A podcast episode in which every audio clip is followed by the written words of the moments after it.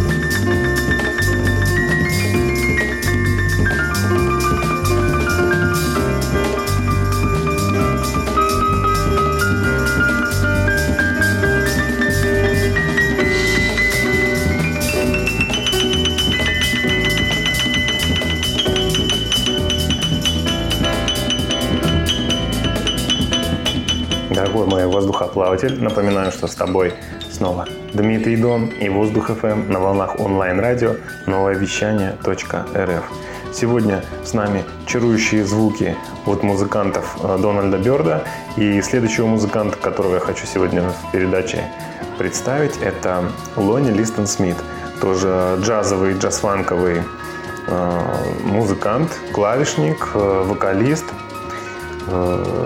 причисляю также его к R&B стилю. Ну, я считаю, что это такой фьюжн, да, и опять же не спешу характеризовать как-то в рамки этого музыканта запихивать, потому что достаточно разносторонние, интересные у него альбомы, э, вполне такое интересное звучание, которое на данный момент тоже достаточно современно. И повторюсь, что многие современные музыканты используют эту базу для написания своих треков э, в стиле хип-хоп, трип-хоп, э, атмосферик, драм н бейс, джангл и так далее. Э, вот. Что касаемо Лони Листона Смита, тоже покорил мою душу этот музыкант. Отличный звук, удалось приобрести сразу несколько альбомов и с удовольствием их слушаю. Надеюсь, сейчас вы тоже с большой радостью проникнетесь этой атмосферой. А, Лонни имеет тоже богатую историю, это очень известный музыкант. Он выступал в составе ансамбля Jazz Messengers, а также работал с Артом Блейки, Роландом Кирком, а, записал достаточно большое количество вещей в джазовых составах и затем также занялся сольной карьерой.